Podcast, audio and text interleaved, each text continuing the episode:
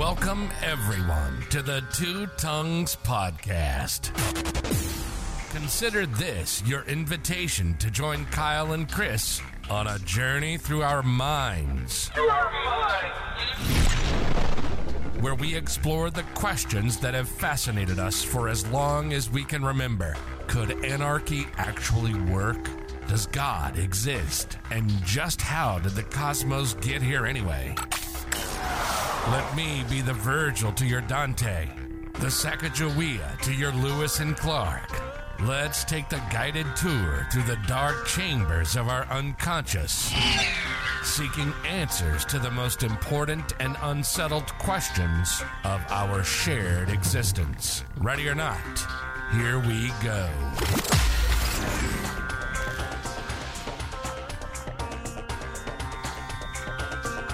Ladies and gentlemen, welcome back to the Two Tongues Podcast.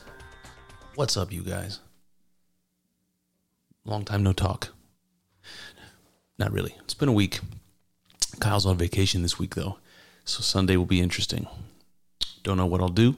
This this one might air Sunday. We shall see. So what's up, you guys? Been um, been getting into the Carl Jung business quite a lot.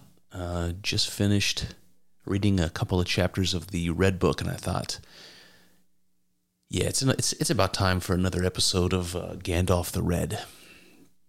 So that's what you're going to get from me today, Gandalf the Red Part Five. This is actually the the last three chapters of the first part of the Red Book. So we're wrapping up the first set of visions that uh, Carl Jung had. Uh, I don't know if that's the right word, but I'm going with it. Visions. Uh, Gandalf the Red Part 5. So, if you guys remember, we've been bouncing around a little bit between Carl Jung and his two, uh, or two of his more notable pupils, um, Neumann and von Franz. And I think I am really having fun doing it, actually, bouncing around between the three. It's been pretty interesting. So, I'm going to keep doing that. Um, I expect the next couple of podcasts will just be bouncing back and forth. The good news is Neumann and von Franz were students of Jung, so all this stuff is going to melt right together. It's interesting to me, kind of working through an understanding of Jung's ideas this way, because the students of Jung have a different perspective and uh, maybe take some of these ideas a little further. Um, or at least say them differently. And, and I don't know if you noticed that about me, but when I'm trying to say something confusing, uh, a lot of times I'll try to say it uh, different ways. You know, I'll say the same thing two or three times in different ways because things don't always resonate for everybody, uh, at least not the same way. And so, I, I, you know, if I was looking at you in the eyes and I had the benefit of body language, I could tell which one of those metaphors uh, lands. But this is a podcast, so that's what happens. Um, and so anyway, I, I, I felt that was quite quite the same thing for me, uh, reading von Franz and Neumann, uh, getting different takes on Jung from different perspectives and uh, using different words. And um, like I say, some of those things work. So um, that brings us to maybe a little bit of a recap. So since since we've been bouncing around, uh, maybe I'll just mention when we started Gandalf the Red, when we started Carl Jung's Red Book, what we were talking about was well, just really personal shit that Jung was doing, kind of experiments that he was doing um, with himself, with his consciousness, where he would induce fantasy, like you might say daydreaming, but maybe something more intense than daydreaming, something like a cross between a lucid dream and a daydream. And Carl Jung understood that process as getting in touch with the unconscious, you know, the place where our thoughts come from, the place where our ideas come from um, the part of ourselves that is a part of ourselves, but you know we don't have direct access to it. Our unconscious, you know, that's the mystery part of being a human being. This attachment we have to the unconscious. What is it? You know, what in the world is it? And what does it mean that we're all connected to this unconscious? What does it mean that when we, every night when we fall asleep, we go into this dream world, uh, and all of us do, you know, and and it's similar in, in you know the images that we see in our dreams and in our myths and in our fairy tales and things like that. These are the things that Jung was playing with in his imagination. And, um, uh, you know, it got really interesting. You know, Carl, Carl Jung is diving into his own fantasy world and uh, telling us about the spirits and the images and the things that he's encountering and where those things come from. You know, it's, it's not deliberate, right? Carl Jung is just, he's not trying to imagine spirits. He's just clearing his mind and letting things pop into his head. And that's, there's something, well, there's something magical about that, really. There's something supernatural about that. It's, um, I mean, I, have I've asked the question many times before, but where do your where do your thoughts come from? Where do your interests come from? You know, how can you explain that something calls calls to you, that something grasps your attention? You find it interesting and it pulls you towards it. What in the world kind of forces that? You know, when you encounter something new that you've never encountered before and you find it interesting, what's what's the origin of that? Why that thing and, and not some other thing? This is the kind of mystery um, that surrounds the unconscious, you know, where our impulses and drives and instincts are are coming from, and they all seem to be married with these images that we that we are familiar with. You know, even if you don't remember your dreams, like like me, I'm not I'm not great at that. Even if you don't remember your dreams, you recognize the characters. You know, after a little bit of uh, after a little bit of examination, you're like, oh yeah, that's something like a, a myth. That's something like a uh, um, you know a, a, religious story. That's something like um, a revelation, and uh, you know a fairy tale or what have you. Um, and those things resonate with us. And why they resonate with us is is a mystery. It's like we're familiar with these images that Carl Jung is is talking about. We're familiar with these things that are in our unconscious that we can't quite describe, that seem very mysterious to us, yet they resonate with us. You know, we we would see, you know, any kind of hero or villain, like let's say at the most basic level in a story, whether that be a myth or a movie or or a show or whatever it is, and it's like we know that person. You know the hero. You know, you know the struggling um, pre-hero person that's struggling trying to become the hero going through all their trials and tribulations? We know that person. The person who fails and gives up we know that person. The person who fails and picks themselves back up and tries again we know that person too. The person that sabotages somebody else the person that hurts someone they love for this reason or that we know that person too. Because we are that person. We've been that person. And those sorts of things are what are what's encapsulated in these images and what the images evoke when we see them. And Carl Jung's playing with these. And when he started, it was really interesting to me because you could tell he was diving into his unconscious, looking for something, because he kept using words like he was longing, you know, um, seeking and longing. And so he kept struggling with his unconscious, even during times when it was unpleasant. And you might remember when he found himself in the desert of his soul, you know, like he, he talked about living so much in the outside world, living through other people, living through his own thoughts and and failing to realize that he wasn't living in his self. You know, he was living in outside of himself.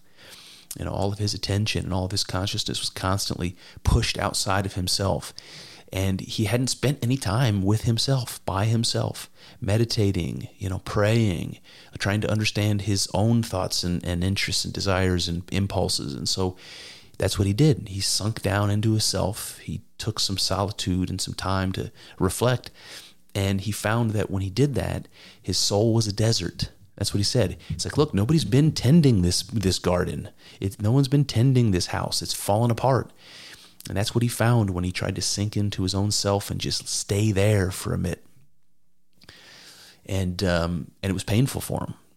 And he was he began to encounter spirits, the spirit of this time, the spirit of the depths, the image of his own soul as a woman.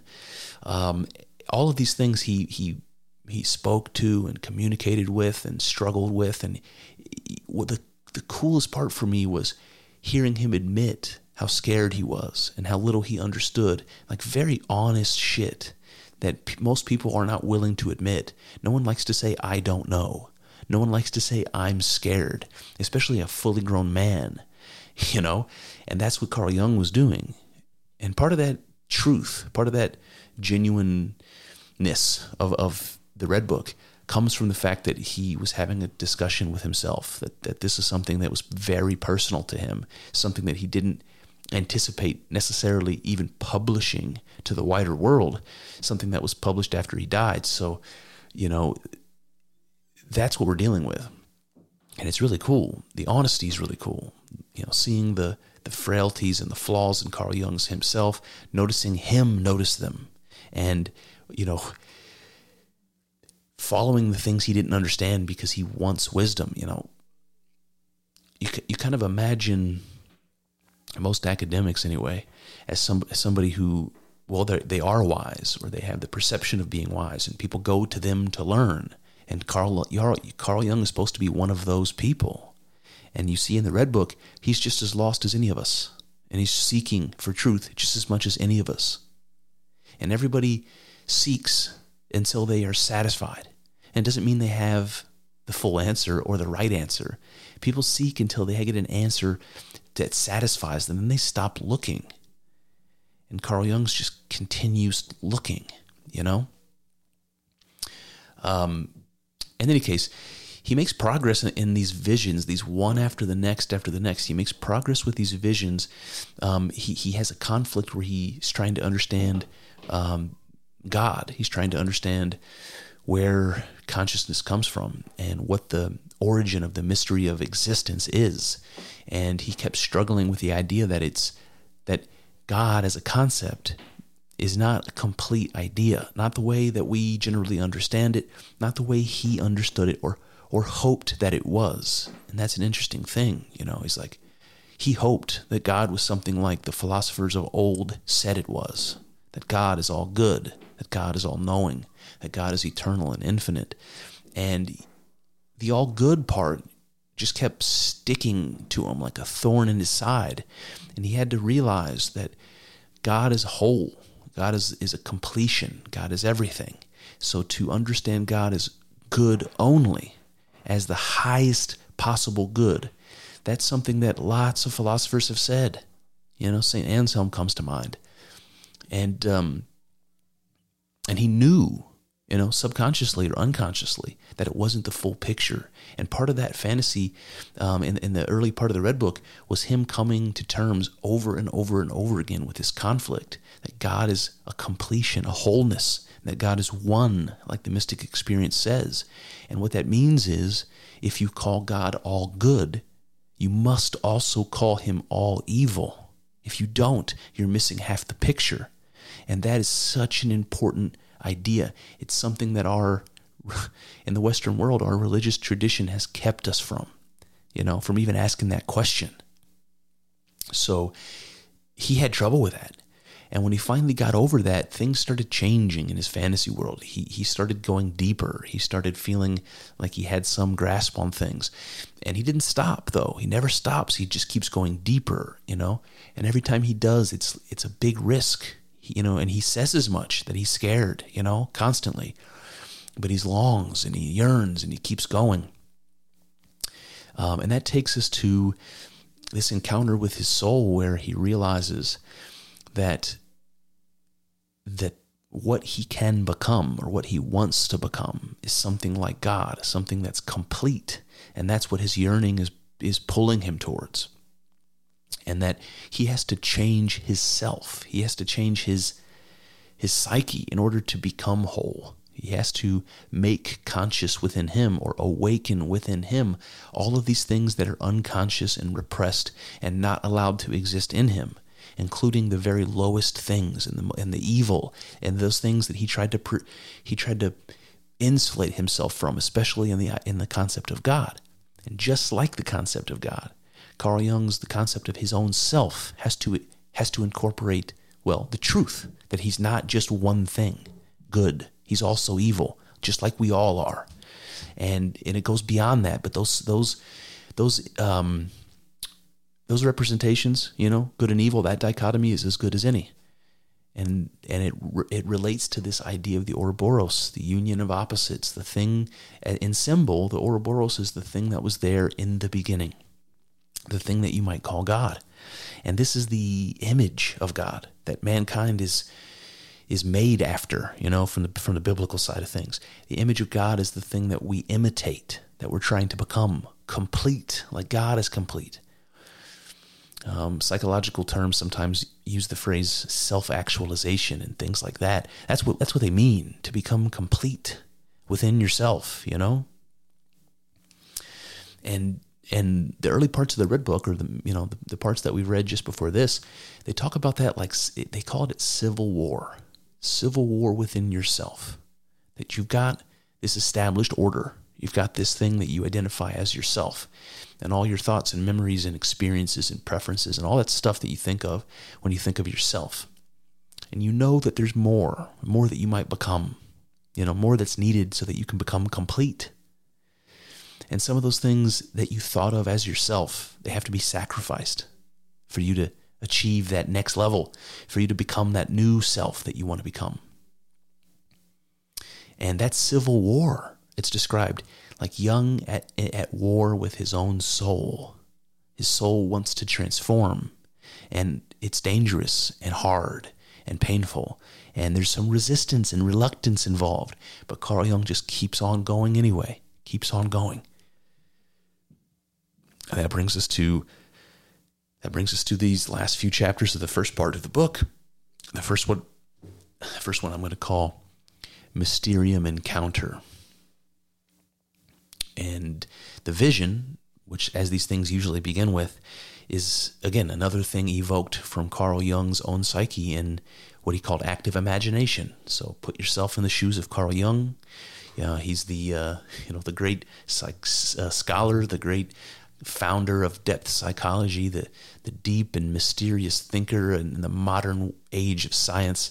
He's something like a scientist and something like an alchemist, you know? He's some kind of combination.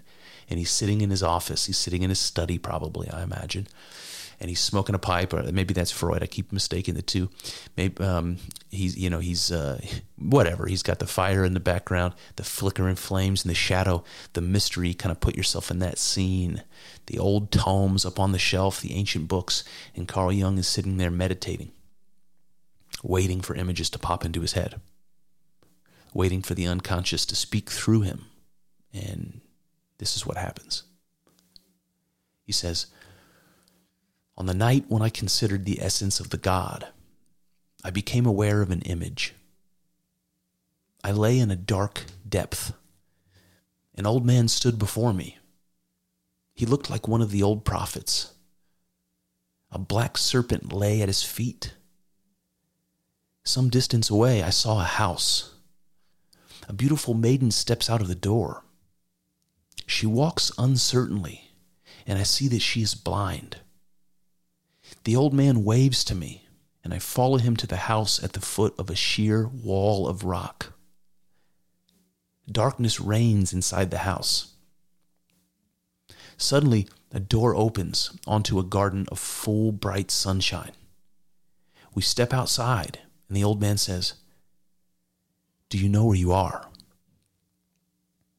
I'm going to stop right there. All right, so this is how the fantasy opens. This these are the images that come to mind. You can see how it's how it plays out very like a dream, and things sort of jump around to different strange images, and they don't always seem connected with each other. But Jung doesn't seem to notice, you know, like like you wouldn't notice in the dream.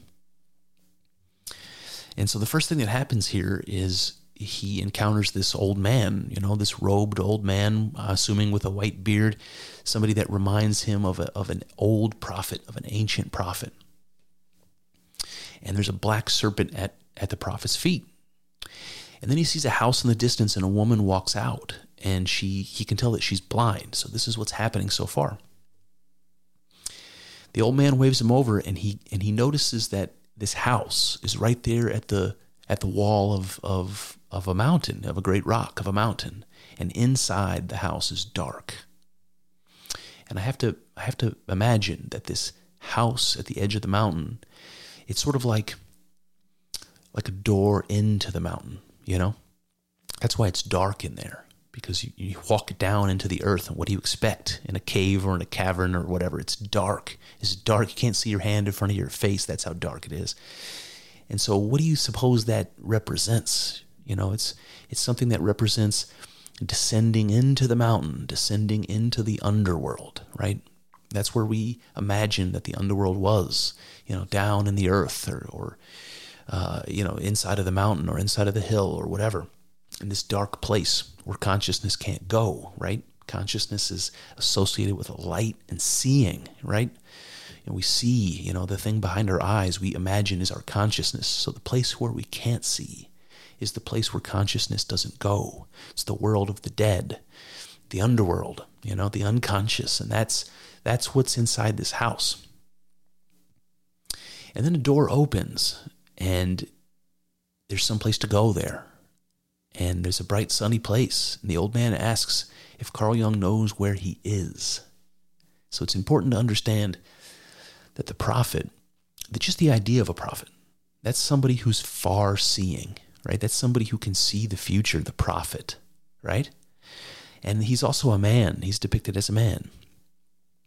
But then we also have the woman who who who's walking out of the house. So she's she's the opposite of the prophet, right? She's blind, right? The prophet is the far seer. The woman is blind, so she's the opposite. And obviously, you know, one is a man and one is a woman, so you can see you can see what's intended here that these images are they're opposites, just like the or- image of the Ouroboros, the masculine and the feminine, the seer and the blind person. These are opposites. Now, they're embodiments, they're symbolic embodiments of these opposites, and they're leading Jung into the unconscious. So that's what that's what I see here. Then Carl Jung says, Who are you? he asked the prophet. And the prophet says, I am Elijah, and this is my daughter Salome. And he points over to the woman, the blind woman. So I have to I have to mention Elijah is an Old Testament prophet. For those of you who know the Bible, that goes back way, way before the New Testament when Salome shows up. Um, Salome, for those who don't who don't remember, um, she's the person that had that had John the Baptist killed. There's all sorts of art. Uh, if you look up Salome art, you probably find tons of Renaissance paintings of John the Baptist decapitated, his head on a platter, and Salome's holding the platter with a smile on her face. That's Salome. So you also see this drastic difference between Elijah, the Old Testament prophet, you know, and Salome, who's the slayer of John the Baptist, right? You know, couldn't get more opposite, right? It's also important to remember that these characters belong to completely different epochs of time. You know, the Old Testament prophets go back deep into the, uh, you know, into the, into the um, antiquity, and, and Salome, of course, uh, much closer to the first century. So they could not have been father and daughter, right? And Elijah says, "I am Elijah, and this is my daughter Salome." And I think this is another, this is another piece of evidence for the fact that these people are symbolic. Um, the characters themselves are symbolic um, in in the dream. And uh, Carl Jung says, "What miracle has united you?" And I think that's a re- that's a realization of well, what I just said. Elijah and Salome are from di- completely different epochs of time and would never have met each other, but they're also opposites in every way that seems to matter. And Carl Jung says, What miracle has united you? Elijah answers, It is no miracle. It was so from the beginning.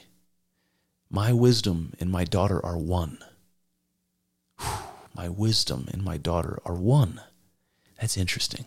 How can the wisdom of the this prophet figure be this be this woman who slayed John the Baptist, you know, the innocent, you know, godly man? But it's also interesting when he says my wisdom and my daughter are one, what he's saying is myself and my daughter are one. Opposites united right? That's the idea of the Ouroboros, opposites in union. That's the generative magic from which the cosmos was born and all of our creation myths.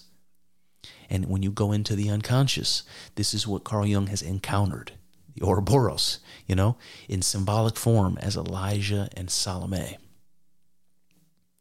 And Jung says, I am shocked. I am incapable of grasping it. And Elijah says, her blindness and my sight have made us companions through eternity. And what isn't that interesting? Her blindness and my sight have made us companions through eternity.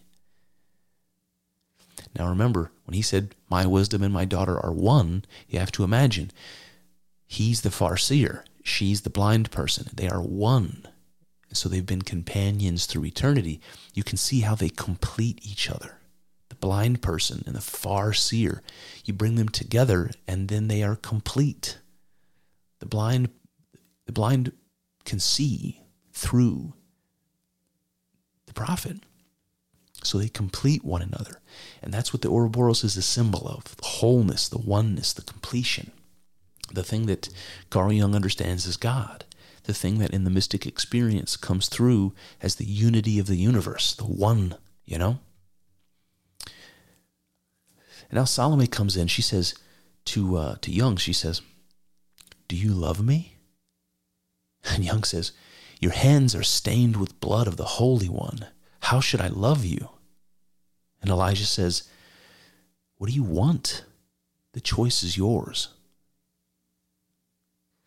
Isn't that strange? So, so you can see how Jung, how Jung is reluctant to embrace Salome. He doesn't want to think of Salome as a part of the prophet.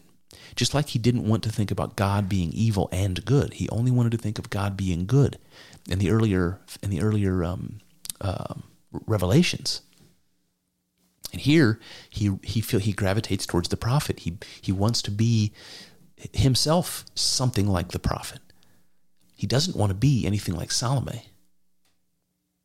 And Salome asks, "Do you love me?" And he's like, "What? Why would I love you? You you're the one that killed John the Baptist. There's nothing good in you. Why would I want you? Why would I love you?" And Elijah reminds him that the choice is his to love her or not. and and why why would he want to love her? Why should he love her? What does that even mean? And that's exactly what Jung says next. He says, "You pose dreadful riddles." How could it be that this unholy woman and you, the prophet of God, could be one? And Elijah says, Why are you amazed? But you see it. We are together. And Jung says, My eyes, what my eyes see is exactly what I cannot grasp. You, Elijah, who are the mouth of God, and she, a bloodthirsty horror. You are the symbol of the most extreme contradiction. And Elijah says, We are real and not symbols. Man, that makes the hair stand up on my arms. So when when Jung says you are the symbol of the most extreme contradiction, he's admitting what we've already said that Salome and uh, and Elijah are are representations of opposites, and they're and they're one thing. They're opposites in union, which is the Ouroboros. And of course, they're the most extreme contradiction because they're polar opposites. You can't get more contradictory than that. And this is something that Jung is struggling with, continues to struggle with. And what I find particularly interesting is that Elijah, which remember, this is just the voice of the unconscious speaking to Jung. He says, We are real, we are not symbols. So, he wants Carl Jung to see that that these symbols in his unconscious are more than their existence is more than in his unconscious that they're also existing in the conscious world that they permeate everything in the conscious world. And you can see that. There's no mystery in that. Well there is and there isn't. There's no mystery to the idea that opposites exist in nature. Opposites exist all around us. Our entire world is made up of relationships between things. And the only way that there are relationships between things is if they're different. And every, so everything bifurcates, everything splits off into opposites and, and, you know, without end. Hot and cold, up and down, you know, and on and on and on, male and female, on and on we go. Everything does this. And so this is real. It's not just symbolic. It's real. You know, your very brain is split, bifurcated between a right hemisphere and a left hemisphere between a consciousness and an unconsciousness. And that's that is not just symbolic. It's not just psychic even. It's it's real in the physical here and now. It's also real, you know, in, in our conscious reality. So I think I think what Elijah is trying to tell Jung is that we find the union of opposites within ourselves, and we're real, you know? Just as we see the union of opposites in the beginning, in our images of God. You might call that the pre real, you know, before creation. We see the Ouroboros within ourselves just as much as we see it in our abstract myths, you know?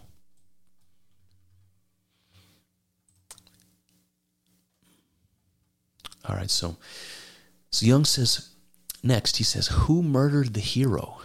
Do I love her? And did I therefore murder the hero? She is one with a prophet, one with John, but also one with me. Woe, was she the hand of God?" So there's some interesting stuff here. I mean, this is obviously a reference to Salome killing John the Baptist, but it's also there's also a deeper level of understanding about the murder of the hero because according to uh, according to Jung and his understanding of mythology, um, the hero the hero has to become the fool or has to die in order to become the hero. There's a step in the process. The hero has to die in order to be reborn. You know, your old self has to die so that your new self can can exist. And um, and so there's multiple levels of meaning about the murdered hero. But then Jung's he starts he starts to acknowledge he starts to acknowledge that he might be he might be more one with Salome than he would like to believe. Because he asks he says do I love her? And did I therefore murder the hero? Right? So he's struggling with the idea that he must love Salome even though she's this evil horror as he said. And he says do I love her? And did I therefore murder the hero?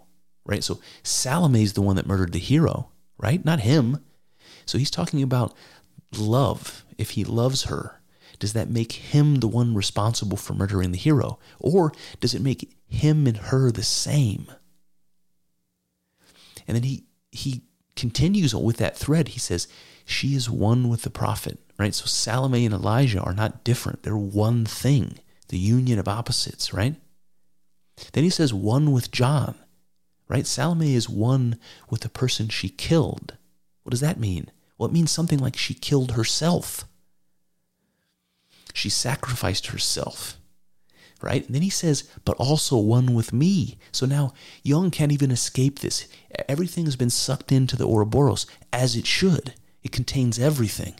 It contains it contains Jung, it contains the slain hero, it contains the prophet and the horror. All of that is the Ouroboros, and that includes Jung. And to understand that requires a sort of ego death. That's why that sort of oneness comes up in mystic experience. Because if you are the Ouroboros, if you are the slain hero and God itself, are you really you? Am I really me? Well, in the experience of God, no, you aren't. And perhaps in reality, no, you're not. That's a mystery.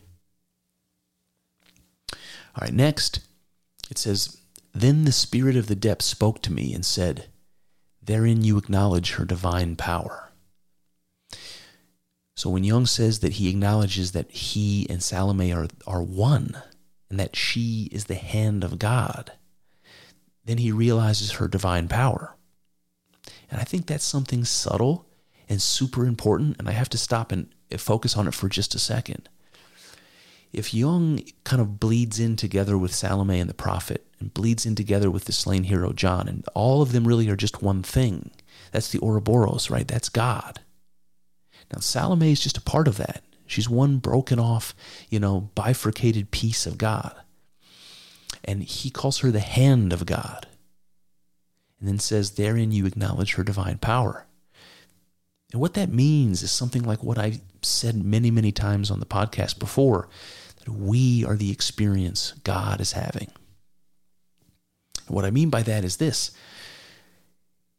if Salome is the hand of God, that means that the powers in your uh, unconscious and, and yourself, you know, the forces that move you to act in the world, that those things are God, the God within you.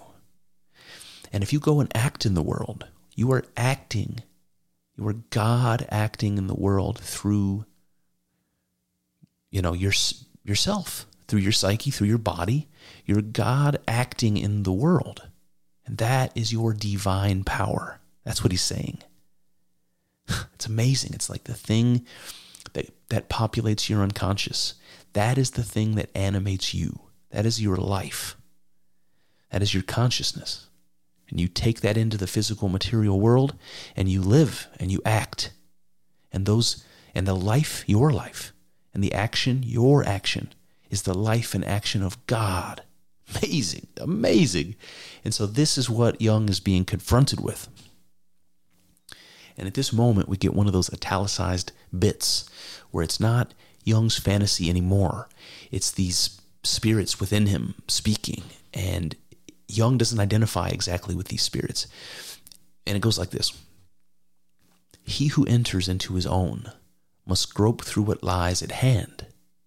He must embrace the worthless and the worthy with the same love. Let your hope, which is your highest ability, lead the way and serve as a guide in the world of darkness, since it is of like substance with the forms of that world. All right, so what the fuck does that mean?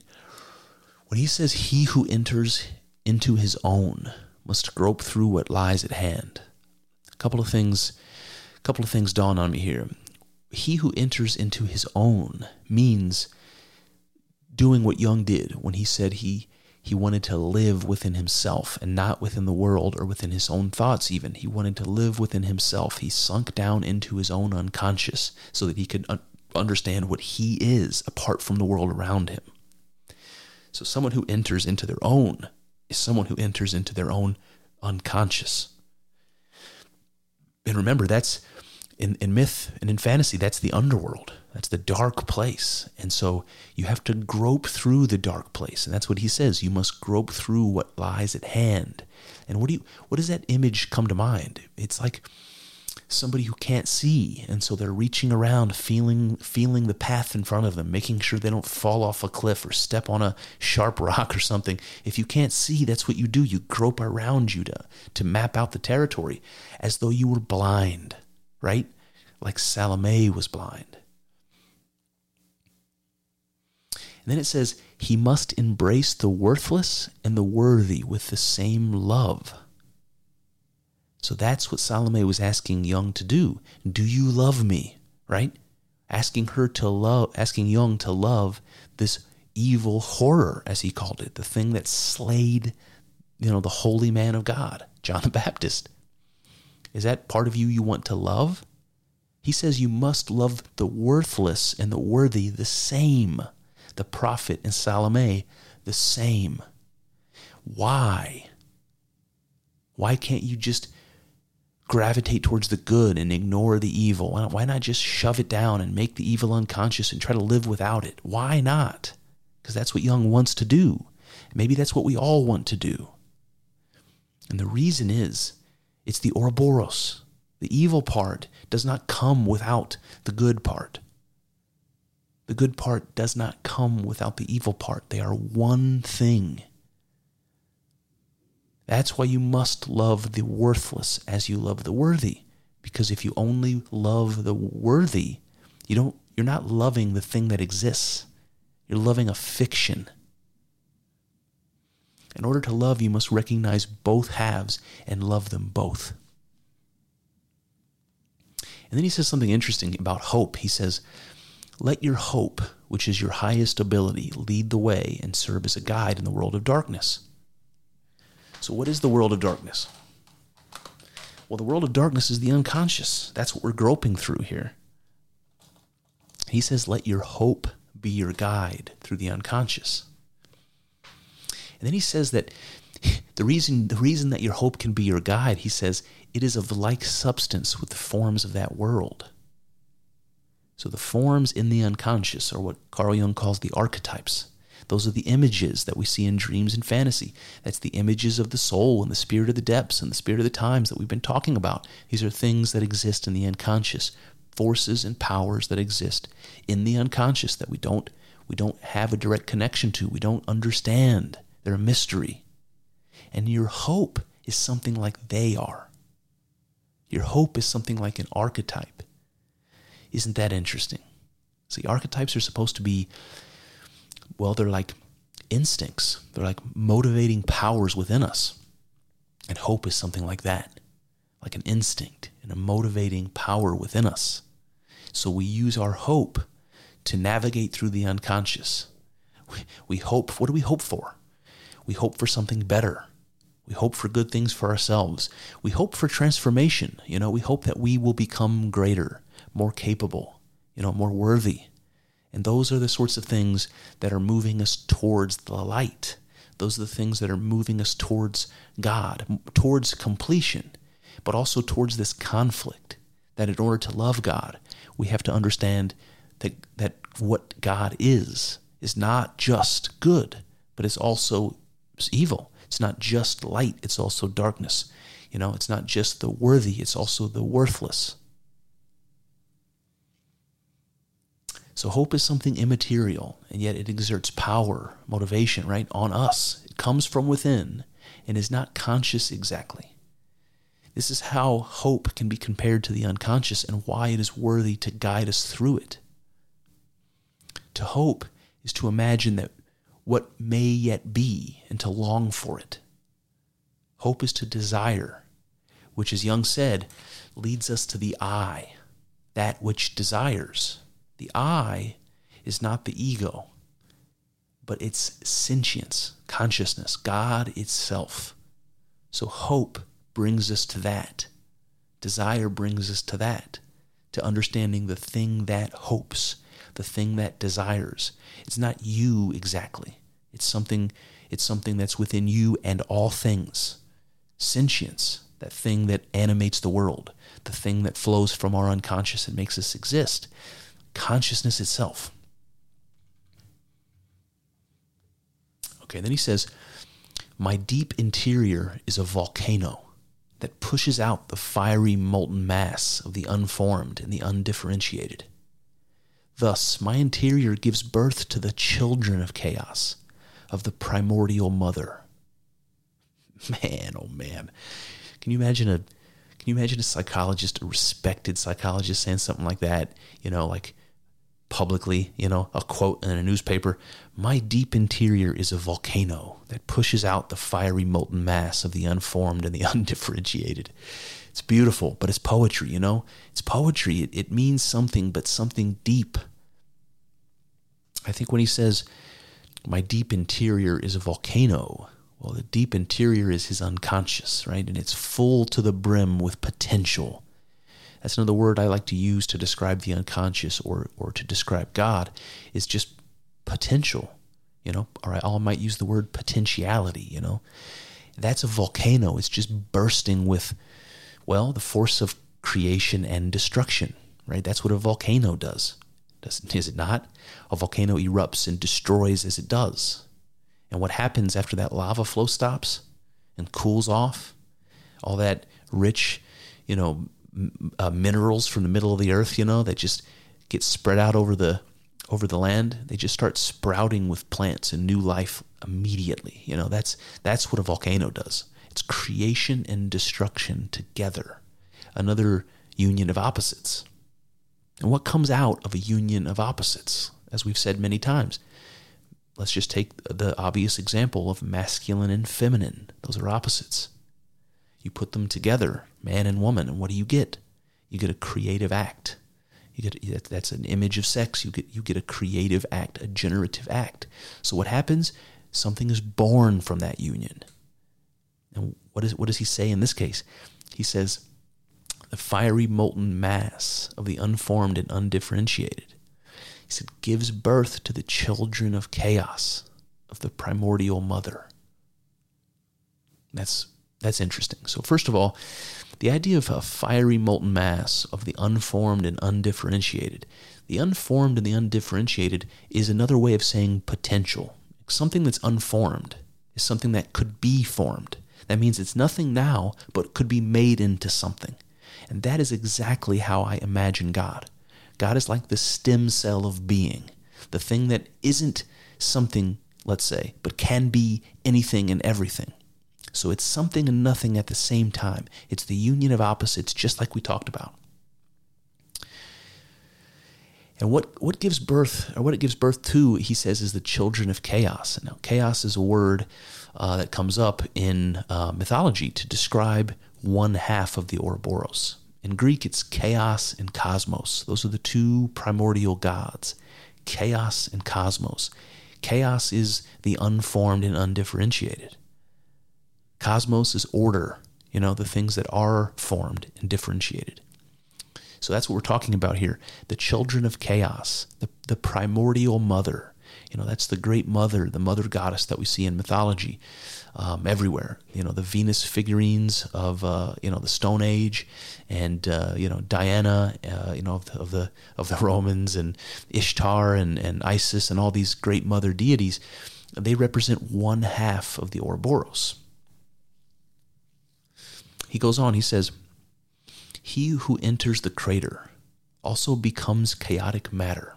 And by crater here, he means the volcano that he just talked about. So the deep interior is a volcano. That's his unconscious. And if you go there, if you go into the crater, you also become chaotic matter. So imagine that. You take the time to go into your unconscious. You figure out how to do that, like Jung did. And you become chaos when you do that the order, the thing that you are, that, that's the thing you call your ego, the thing you call yourself, that gets broken down into its constituent parts and just gets put together in any in any way that your unconscious might might want to to you know show you. That's what a mystic or a psychedelic experience is like. You become chaotic matter. You become chaos. You know, you become that part of the Ouroboros yourself. And he says, the formed in him dissolves and binds itself anew with the children of chaos, the divine and the devilish. So you go into your unconscious, right?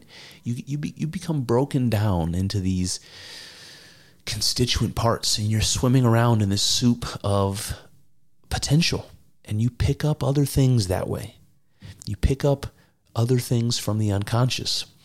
Those are things like the treasure, the valuable things that can be found in the dark, you know, where the hero goes into the cave to slay the dragon in our myths and brings back the treasure, the gold, the virgin. You know, that's what he's referring to. If you go into the chaos, that's a hero's journey. You go into the chaos of yourself. You risk death, you risk ego death, and you there can find, well, the divine and the devilish, as he says, something new some new part of yourself that you can bring back with it, some treasure. He says, These powers connect me with all forms and all distant beings. Yet the unformed is given only to my depths, not to my consciousness. And I think that there's something there, like when you wake from a dream and you can't remember just a few seconds later all those images that were so vivid a few seconds ago. It all just disappears. And that's like bringing the treasure back from the unconscious and then just seeing those gold coins evaporate in your hands, you know, when you when you get back. There's something that's difficult about maintaining those things when you become conscious again. You know, it's not so easily won. Then he says something interesting. He says, The powers of my depths is Prometheus who without determined thoughts brings the chaotic to form. Forethinking comes before thought. It loves the form in itself that it takes hold of and destroys the form that it does not take. All right, what in the Sam hell does that mean and why is he bringing up Prometheus? All right, so he says the powers of my depths. And by that he means the forces of the unconscious. You know, the archetypes, the images that appear in his fantasy and dreams, the things that represent these instinctual motivational forces within us um, that we don't really understand, that we don't seem to have control over, that, that that's our unconscious part of ourselves. And the powers there, Jung is calling Prometheus. What does he mean by that? What about the unconscious in Prometheus? What is the connection?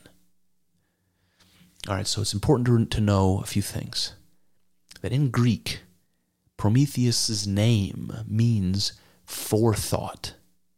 And that's why he says forethinking comes before thought. So, what is in Jung's unconscious, the powers that are there, are whatever it is that comes before thought, whatever it is that makes thought possible. So, you can think of it like, like this the unconscious is the thing that makes consciousness possible, because that's where our thoughts come from. So, he's calling the unconscious by the name of a Greek god, Prometheus. It's also important to remember that what Prometheus did in the story, in the Greek story, was he stole fire from the gods and he brought it to earth and gave it to mankind. So mankind got a piece of the sun from Prometheus that was able to be used to create civilization, the things that we use to insulate and protect ourselves. Fire, you know? But fire is more than that. Fire is also the thing by which we see. It's the thing that we associate most with our consciousness, the all seeing eye, right? The thing behind our eyes, the thing that sees and feels within us. That's our consciousness. Prometheus brought that to us. The unconscious brought consciousness to us. Another interesting point about this is that Prometheus was known in ancient times as the bringer of light, right? The bringer of consciousness. In Latin, the bringer of light is Lucis Fer. Lucifer, Lucis Fair. In the biblical tradition, Lucifer was also the thing that brought consciousness to mankind, if you remember the snake in the garden. The snake in the garden convinced Adam and Eve to eat of the tree of knowledge of good and evil, right? That's how we that's how we knew the distinction of the Ouroboros, good and evil. We understood the opposites. And that, that understanding, that's consciousness. Without that understanding, we blend back in back into one thing. The Ouroboros is one thing, the conscious and the unconscious together, right? All right, he goes on, he says, Those who think base the world on thought, those who feel on feeling. You find truth and error in both. So the serpent lies between the thinker and the one who feels. They are each other's poison and healing. What a thinker does not think, he believes does not exist. And what one who feels does not feel, he believes does not exist.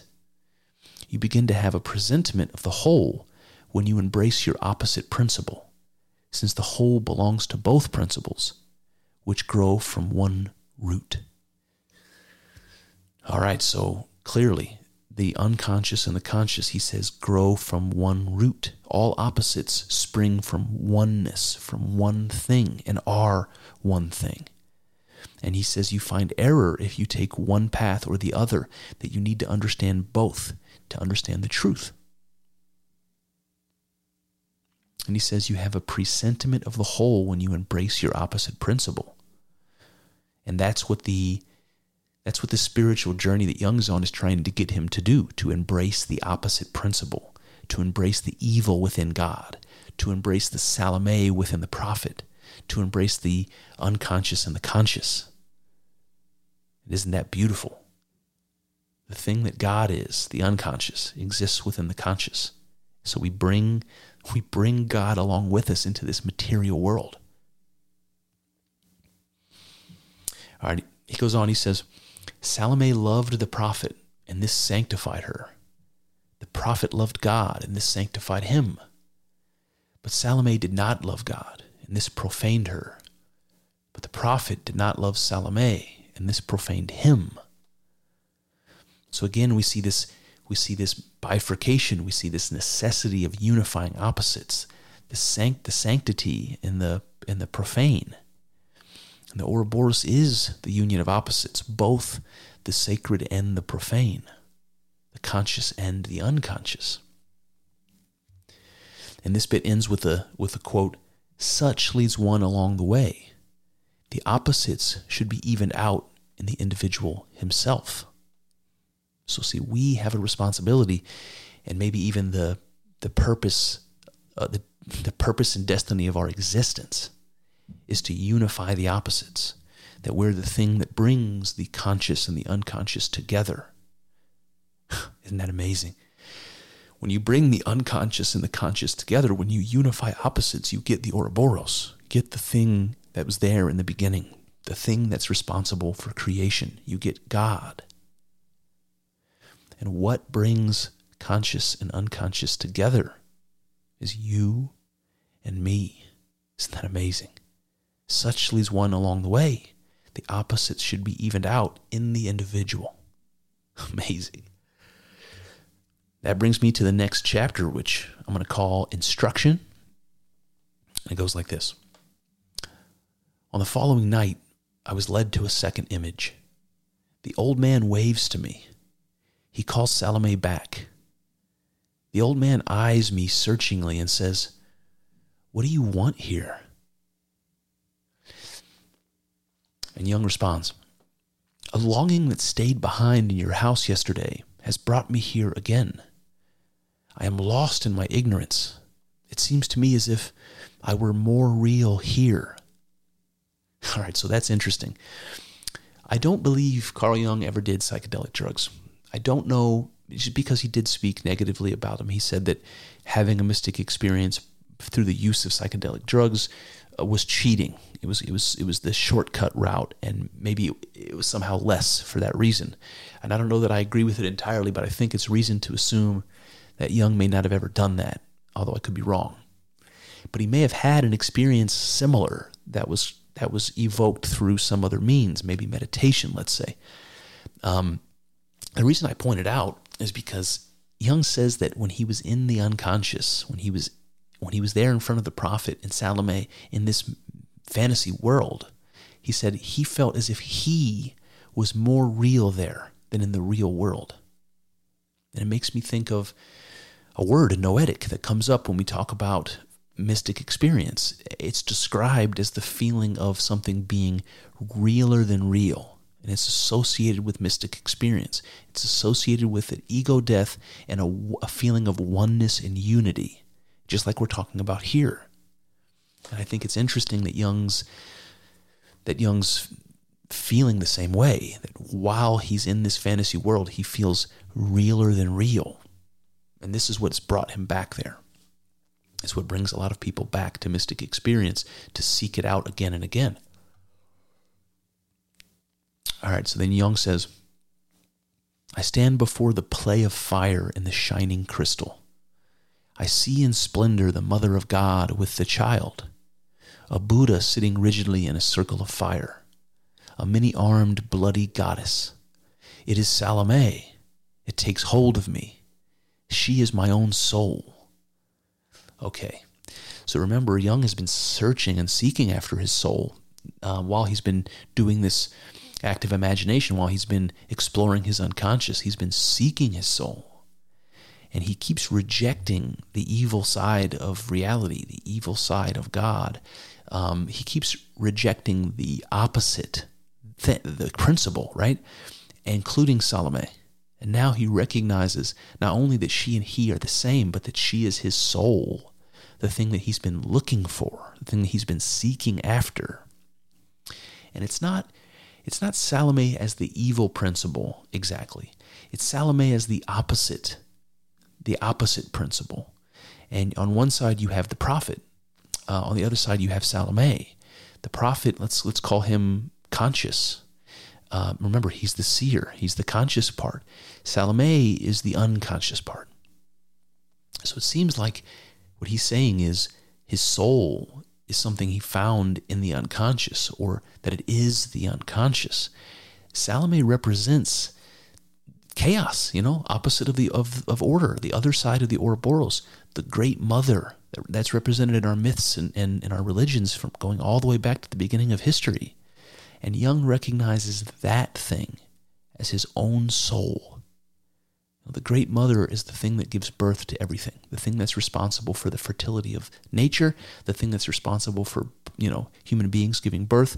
All of that in myth, right? That thing that's the force that generates and animates the world. It's the soul of the whole world, including Jung. Amazing. Elijah says, You may call us symbols, for the same reason that you can also call your fellow men symbols, if you wish to. But we are just as real as your fellow men. You invalidate nothing and solve nothing by calling us symbols. So again, reinforcing the idea that that opposites in their union and what that means, the power, the generative power that that evokes, that's something that doesn't just exist in our psyche. It doesn't just exist in our mind or in our unconscious. It exists in the real world too. It's something that flows through all of reality, the conscious and the unconscious both. And Elijah says, It is no small matter to acknowledge one's yearning. Yearning is the way of life. If you do not acknowledge your yearning, then you do not follow yourself. You do not live your life, but an alien one. To live oneself means to be one's own task. It will be no joy, but a long suffering, since you must become your own creator. All right, hair stands up on my arms when I read that. So, there's lots of philosophers that have talked about this. Schopenhauer comes to mind, and some others that talk about human beings having this quality. It's it's it's usually called something like um, striving. You know, he calls it here yearning. But it's like we always want something and we always want more. And whatever that is, whatever it is that we want, and that desire deep, deep down, Jung believes is completion. It's to become like God, like the God image of the Ouroboros, to find the what we need to round off ourselves, to make ourselves complete, uh, so that we can become like God or that we can become God itself. And he says, This is the way of life. You must follow your yearning and the people who don't aren't living a genuine life. And this is this is something that Jordan Peterson talked about when he when we asked the question, where do your interests come from? Know, that's your unconscious speaking to you. And and Jung calls this idea circumambulation, that you have one something will shine. It'll beckon to you like the golden snitch in Harry Potter. It catches your eye. It, it sucks your attention to it. It's got this magical appeal that you can't understand. Everything else around it doesn't have that appeal. The thing that interests you does, and you don't know why. And if you follow it, if you explore it, it will show you some other part of it of of it that shines know, maybe it'll shoot you off into a different direction, into a related topic, into some other, you know, some other item that that uh, that will trail you along from one thing to the next to the next. And Jung imagines this like this infinite spiral. You know, you follow your interest from one thing to the next to the next, and you're just going down and down and down, closer and closer all the time to whatever the real goal is, whatever the truth of that of that pull on you is, whatever you're really your interest is really pulling you towards. Um, and maybe that maybe that circumambulation never ends. Maybe it just spirals to eternity, but it spirals down to completion eventually. And everybody's going to find that what interests them is different because we all have different holes in our soul, right? They need to be filled differently. And your unconscious is going to take you on that journey if you let it. If you listen to yourself and you follow your interests and you follow your yearning. And if you don't, then you're going to live somebody else's life, right? That's what he says. It's not going to be what you need. Then he says to, to live means to be one's own task, to be one's own creator, right? The, the person who you want to be, you're the only person who can make that happen. You're the contractor, you're the laborers, you're the raw materials, you're the person who can tear yourself down and build yourself back. You're the person that can sacrifice your old self to become something better, something greater. And only you can do that. Then he says something kind of kind of eastern along these lines. He's like that journey won't be a joy, but a long suffering. Right? And that's what Buddhists say. Life is suffering. Jung said, Yearning is the way of life, and it will not be a joy but a long suffering. Yes, exactly right. That doesn't mean that you should shy from it. It doesn't mean that you shouldn't do it. It means that's the, that's the price that must be paid for what it is that you want. There's always a price to pay, isn't there? You're going to suffer one way or the other. You might as well you might as well suffer for the reason you want, right? Right, then Elijah says, The image of the mother of God with the child indicates to me the mystery of the transformation. He says, If forethinking and pleasure unite in me, so we can we can think of forethinking as the unconscious. Remember that which becomes before thought. And pleasure we can think of as as the conscious because what are you conscious of, right? The best things you're conscious of are called pleasure. So let me just swap those words out and we'll read this again. If unconscious and conscious unite in me, a third arises from them, the divine Son, who is the supreme meaning, the symbol, the passing over into a new creation. I do not myself become the supreme meaning, but the symbol becomes in me such that it has its substance, and I mine. Thus I stand in worship before the miracle of the becoming real, of the God in men. I lock the past with one key, with the other I open the future. This takes place through my transformation. Motherfucker, that's good. That is good. All right, so All right. Boy, oh boy. So he says, if unconscious and conscious unite in me, a third arises from them, the divine Son. And that's a reference to what he, what he talked about in the beginning when he said the image of the mother of God with the child. So you can imagine Madonna with child or Mary with Jesus. You've got the divine mother, you know, chaos, the one half of the Ouroboros, and she's holding something new right? What does a mother do? She gives birth to something new. That's what makes her generative. So she's holding her divine son, you know, the Christ figure, the new God, right?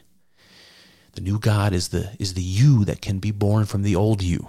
If you make the right sacrifices, you can become something something new. The new God, that's this is what the mother of God holds in her hands. The potential. And this this, he says, is what rises from the union of conscious and unconscious. Well, that's you and me. We're the baby. We're the new consciousness that's born from unconsciousness, that's born from the union of opposites. In a physical way, it's true with, with our mother and father's gametes. You know, the sperm and the egg opposites come together and create you. And, and when that happens, you are somehow magically bestowed a consciousness. Where does it come from? It, well, it's bestowed from the place where all consciousness comes from, from the unconscious. The union of opposites brings that together. The divine Son is the new God. That's you and me. You know? The new the new embodiment of consciousness that is that is that is passed from this unconscious place into the material world, into the here and now, to actually exist, you know? And that is the supreme meaning, is what he says. It's something like God being reincarnated. It's something like that. Another very Buddhist idea that just as life is reincarnated and matter is reincarnated through the birth and death cycle and rebirth, that the same thing happens with our consciousness. The Hindus, the Hindus knew that. They, they, they talked about that with Atman and Brahman. You know, Brahman is the soul of God, and Atman is your soul, and they're the same thing. And when you die, your soul goes back up and joins with, with God, the place where it came. And when something new is born, the same thing happens. A piece of God leaves Brahman to animate to animate your body. And so this is this is the image that I, I get here. And then he says something really interesting. He says, I do not myself become the supreme meaning, but the symbol becomes in me. What does that mean? The symbol becomes in me. The supreme meaning is the new God. It's the God, it's God reborn. And that's something that is reborn within you. It's the new you. You sacrifice the old you to become something better, something greater, something more complete, something closer to God. Then he says, Thus I stand in worship before the miracle of the becoming real of the God in men the becoming real. God becomes real in men, in the material world. God becomes material world. Then he says something poetic. He says, I lock the past with one key, with the other I open the future. And that's something that he does. I lock the past with one key, I open the future, right? Our decisions, our actions are going to create not only the self that we can become and will become, but the world that will become. Amazing. And then Elijah says, You create order according to what you know. You do not know the thoughts of chaos, and yet they exist. And this is a nod to the idea. Remember, chaos is the unconscious. The thoughts of chaos, whatever that might mean. It's like you don't know them. So that's that's a recognition of our separation, of this veil of perception that keeps us from understanding our unconscious, that feels keeps us from feeling like the unconscious is part of ourselves. You know, like it's something external to us that forces itself upon us. But that's that's not it. You know? And and he also makes the point that that the thoughts of chaos exist, that the unconscious exists, even though we we don't have a direct experience of it. Then, uh, then Jung says, as I became aware of the freedom in my thought world, Salome embraced me, and I thus became a prophet, since I found pleasure in the primordial beginning. So there's this symbol of Salome, which is, again, the unconscious, the chaos, the, the great goddess, and she embraces Jung because he found pleasure in the primordial beginning. That's the unconscious. Pleasure in the hug of the unconscious. Anybody who's ever had a mystic experience knows that pleasure. You know? The Latin word for that is mysterium tremendum. And the philosopher Alfred North Whitehead called it the intellectual love of God. Psychonauts called it an ego death, but that primordial beginning, that becoming one, and understanding your unconscious and yourself to be the same thing, understanding subject and object to be the same thing, there is no greater joy. There is no greater joy. All right, that brings me to the last section, which we're going to call resolution. It goes like this Suddenly I saw that I stood before a steep ridge in a wasteland. I catch sight of the prophet high above me. I look. To the right, it is dark night. To the left, bright day. The rock separates day and night. On the dark side lies a big black serpent. On the bright side, a white serpent. The serpents pounce on one another, and a terrible wrestling ensues. The black serpent seems to be stronger. Great billows of dust rise from the struggle. But then I see the black serpent pulls back. The front part of his body has become white. Both serpents curl about themselves, one in light, the other in darkness. All right, so let me stop there. Boy, that is good. Um, very dreamlike, you know, very dreamlike. All right, so we have this um, image in the beginning of uh, the world split in two, and one half is dark and one half is light. Very clearly, that represents the conscious and the unconscious. Now, the rock that separates them, you know, the thing that separates the conscious from the unconscious, like we just talked about, the thing that unifies them is is is you and I. You know, it's being. Um, and so that that seems to be represented by the rock. And on both sides, we've got serpents, one black, one white, and obviously representing the conscious and the unconscious, just the same as the bright and the and the, the bright day and the dark night.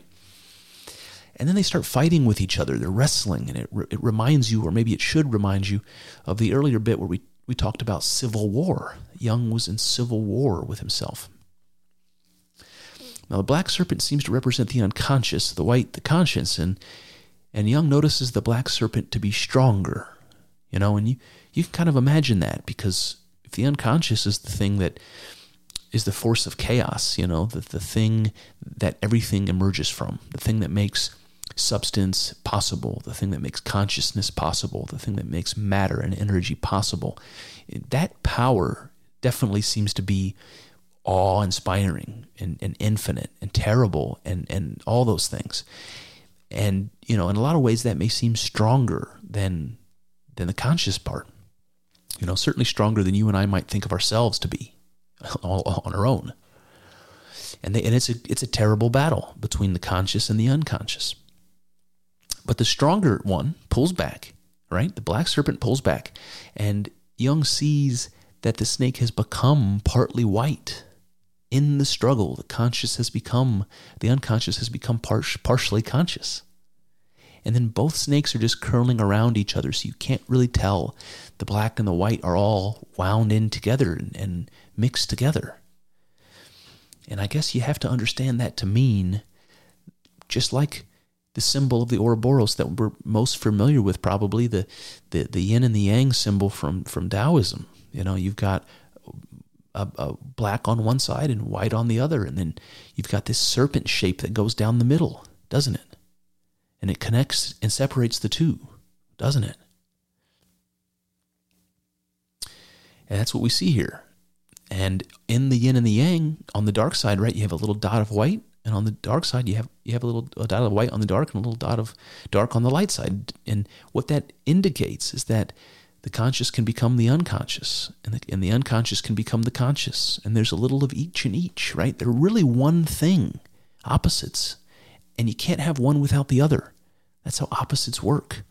Iain McGilchrist called that the, the coincidence of opposites, and well said. I mean, well said. You can't have one without the other. And so, in our conscious world, you know, in the here and now, there's a little bit of the unconscious in it, isn't there? Within us, within the world. And in the unconscious, there's a little bit of there's a little bit of us there, there's a little bit of conscious there. That's where the consciousness emerges from, the unconscious. So it must be that way.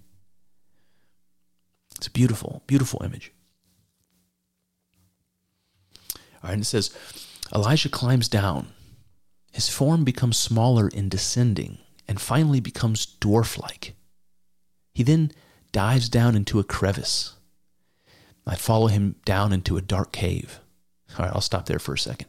I first of all absolutely love this um, Alice in Wonderland image where you've got the prophet up on this high mountain, but as he's coming down towards Jung, he gets smaller and smaller and smaller. It's as though he's not making any progress towards Jung. He's he's he's shrinking, right? To the point where he can jump into a crevice in the wall and finds himself in this huge dark cave. And just like we were before, where we opened up the door of, of the house and walked into the cave, we're going now again into the unconscious. And it goes on I hear the voice of the dwarf from below. Here are my wells. Whoever drinks from them becomes wise. But I cannot reach down. I lose courage. I leave the cave and everything appears strange and incomprehensible. All right, stop there for just a second. So I think it's interesting when uh, the prophet jumps into the crevice and he tells Jung, Here are my wells. Whoever drinks from them becomes wise. Because what this is a symbol of, again, it's something in the unconscious, like a treasure like something valuable, something new that can be brought from the unconscious back into the conscious. In this case, wisdom, the thing that Jung wants the most. That's the treasure that can be found in the unconscious. But Jung says he cannot reach down, he loses courage. Now, anybody who's ever had more than one mystic experience, especially one that is reliably generated, like if you're doing psychedelic substances, let's say, to get there, you know what you're getting into and you know the fear and the trembling. And if you sit down to have a mystic experience that way, having had one before, it's no laughing matter. It's no easy thing. It is fearful, you know. The idea of losing your ego after you've after you've had it happen to you once before, it's terrifying. It's like you know you're you're jumping into death in a certain way. And that's what happened here. He says, I cannot reach down. I lose courage. You know, how many people have, have lost courage, um, you know, trying to recreate that mystic experience? Then he says, I leave the cave and everything appears strange and incomprehensible. Anybody who's come out of a, of a powerful mystic experience, psychedelic experiences are a good example. Um, that there's something, it's sometimes called an afterglow, you know, that when you come down from the experience, it's not entirely gone. And there's this quality about the world that is hanging over from the mystic experience. You know, it's not there normally, or, or you don't notice it normally, but things have a certain glow, things have a certain fluidity, things have a certain mystery, um, things ha- hold the potential for more meaning than they usually do. And it adds this element of intrigue and, and uh, I don't know what, what word to use to your experience. And I think it's funny that Jung ex- explains that. I leave the cave and everything appears strange and incomprehensible. And that's what it brings to my mind is this afterglow. It's like where you have more of the unconscious experience flooded into your, your conscious one than you ordinarily would. All right, then he goes on. He says, A serpent crawls over the stone. It is the serpent of the prophet. How did it come out of the underworld into the world above? I follow it and see how it crawls into the wall. I feel weird all over. The serpent becomes infinitely small. I feel as if I too am shrinking. The walls enlarge into a huge mountain, and I see that I stand before the house of the prophet. Okay. So I think the interesting bit here is Jung's asking, like, he sees the serpent that he knows came from the unconscious. And he's like, how did this bit get out here into this world above? How did the, this unconscious thing get into the conscious realm? And so that's what we want to focus on here this connection between the unconscious and the conscious. And it's another reference back to the image of the Ouroboros, to the dark and the light, to the yin and the yang. The unconscious exists within consciousness, and vice versa. And Elijah says, Step over to the crystal and prepare yourself in its light.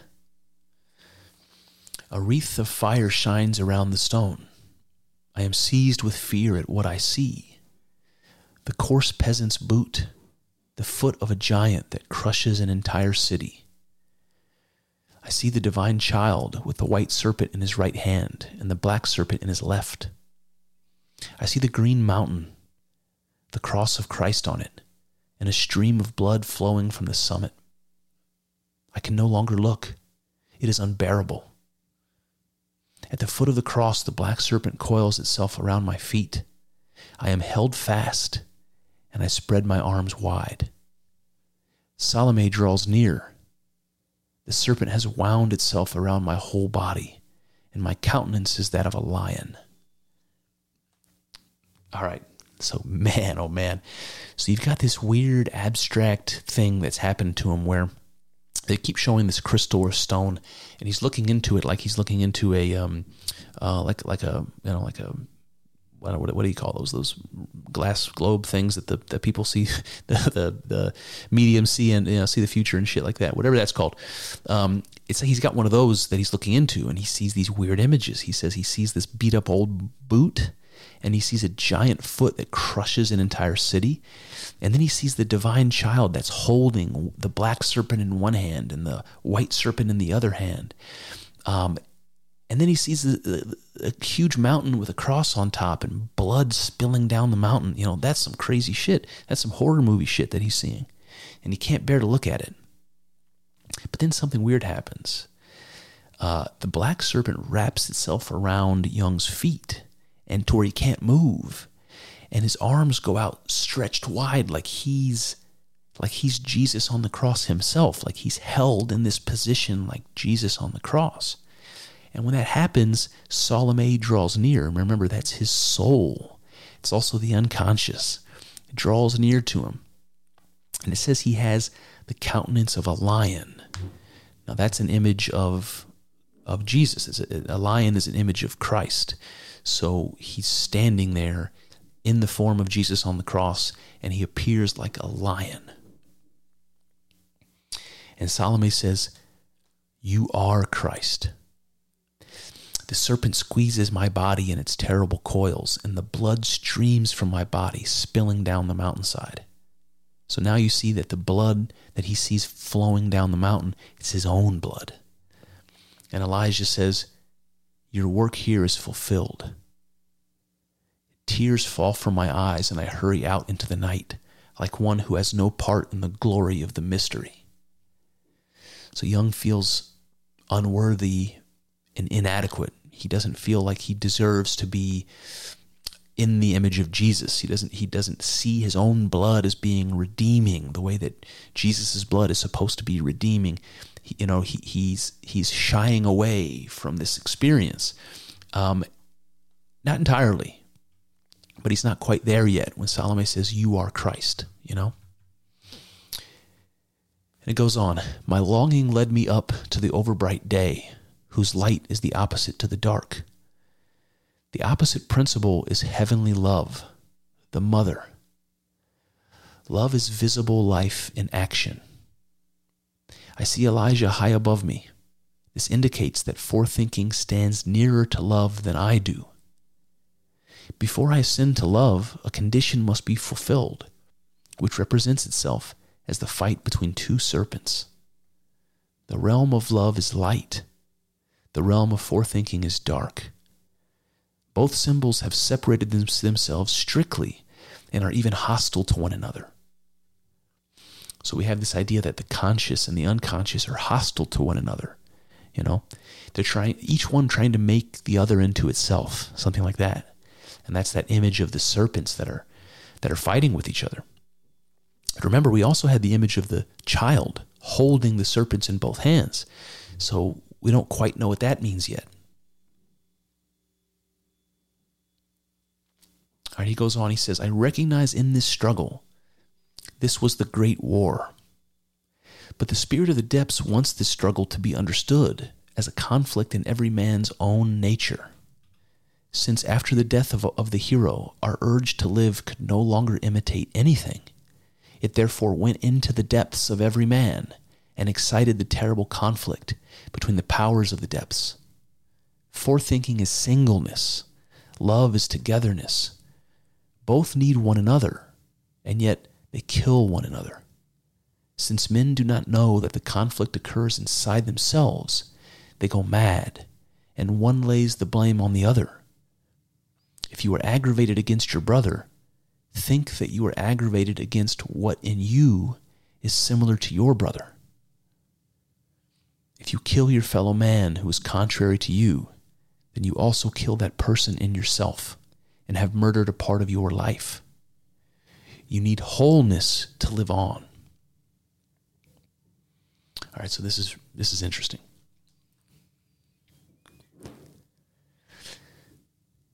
So we talked about this idea of civil war, and I think that's what he means when he says that the spirit of the depths wants the struggle to be understood in every man's own nature.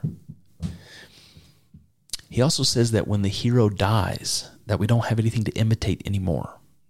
That that's what we look to. You know, like if you're a Christian, let's say, and you your highest good is to be Christ-like, then you look at your hero, you look at Christ, and you try to become more Christ-like, and that's the direction and motivation for your existence. And if you don't have the hero anymore, then what's your? How do you understand yourself, and what are you aiming for? You're basically lost without a map, without something to look to to imitate. And when that happens, he says, we sink back into the depths. Every man sinks back into the depths looking for that conflict. You find that civil war, you seek it out because that's going to give you a new hero. That's going to give you a new direction. That's going to give you something new to imitate. And you have to find it and create it for yourself. When he says fore, forethinking is singleness, Love is togetherness. I think it's something like one and, and many. You know, so we're looking at the at uh, again opposites in union. Again, we're just looking at it from a different perspective.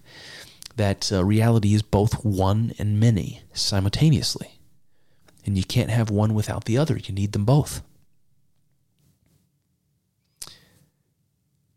Then he says something interesting. He says, even though the spirit of the depths wants people to seek out this conflict within themselves, says men do not know that the conflict occurs inside themselves, and they go mad and blame one another.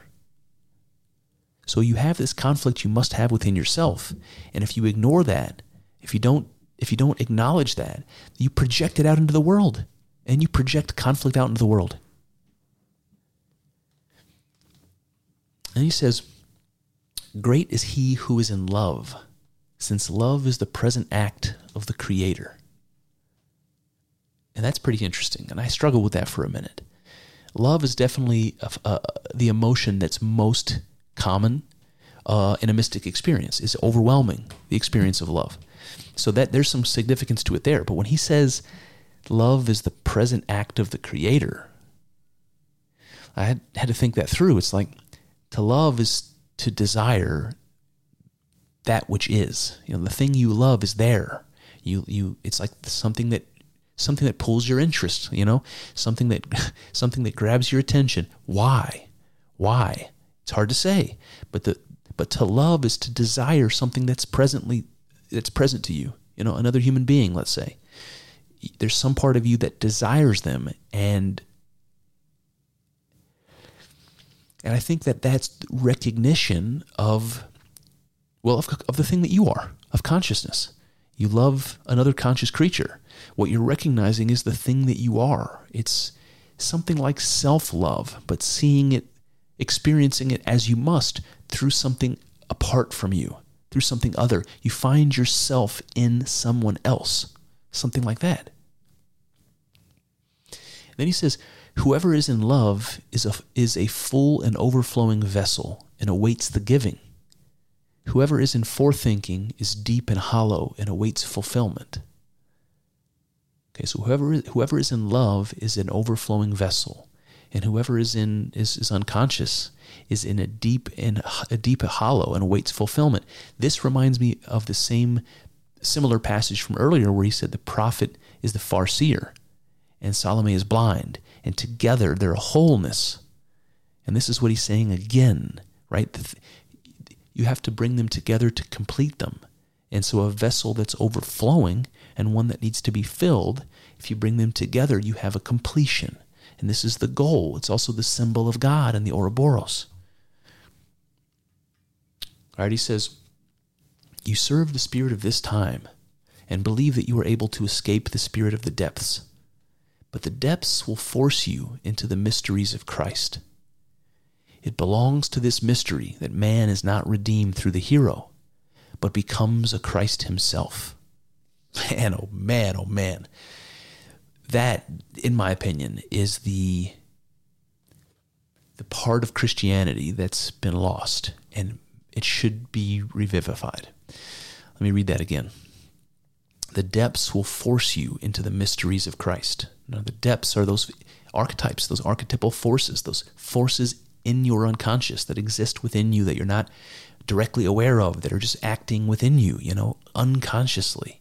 Those things will force you into the mysteries of Christ. What does that mean? Well, he tells you.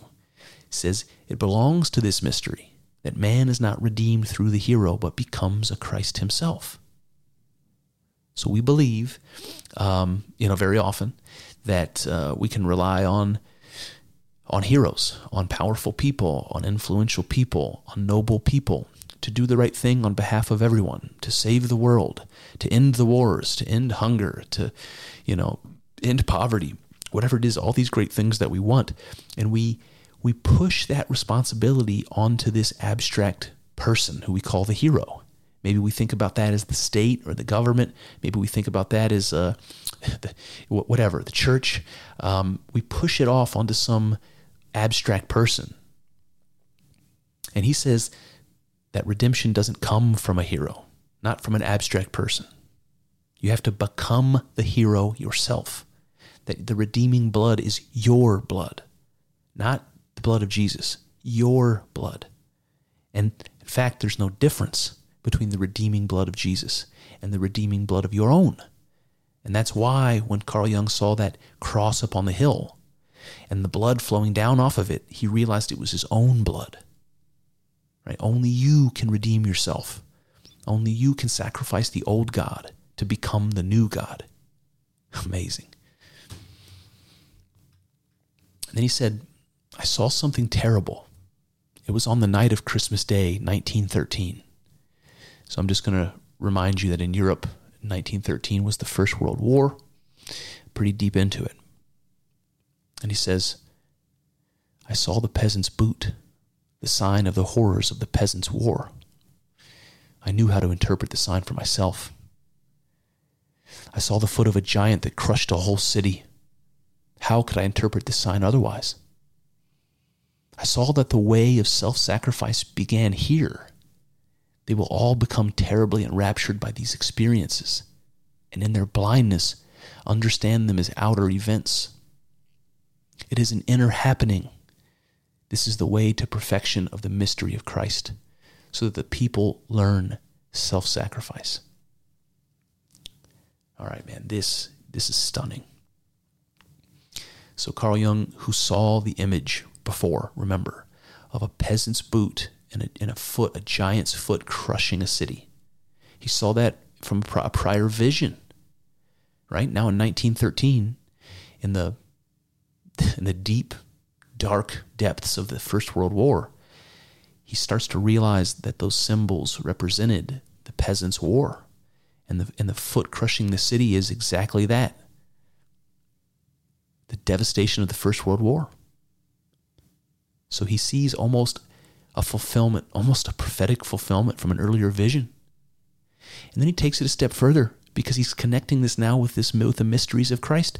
What's going on in the world around him, right? He says, I saw that the way of self-sacrifice began here. They will all become terribly enraptured by these experiences. And they did. The whole world was thinking about nothing but the war, day in and day out, fear and, and hope and all that. It occupied their minds. It captured everybody's attention in the freaking whole world, pretty much, but certainly in America and in, and in Europe. Um, and it says, and in their blindness, understand them as outer events.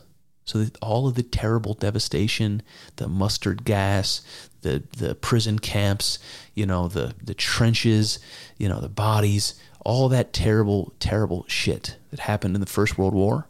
He said people are going to see that and imagine that they're outer events. That they're things happening between other people out there in the world. And Jung says they're inner happenings. No, no, no, no. They're inner happenings. The, the first, everything happening in the First World War, World War is an expression of what was lacking in, in, in our unconscious, in what was lacking within us. That we didn't have a hero. We didn't have we didn't have something to imitate, and so we didn't have a direction. That we fell into chaos that we needed to have this civil war, this internal conflict within ourselves to figure that out. But we didn't. Instead, we had an actual war. We projected those, those, the incompleteness within ourselves. We projected that out into other people, and we called them the enemy, and then we tried to destroy them. And he says, This is the way to the perfection of the mysteries of Christ so that the peoples learn self sacrifice. So the terrible devastation and destruction of war that requires the actual sacrifice of all of these people is necessary to show us, to convince us that we should never want this to happen again. That we should we should recognize the sacrifices that were needed weren't of our young men. They were something in, in ourselves that needed to be sacrificed. Amazing also terrifying.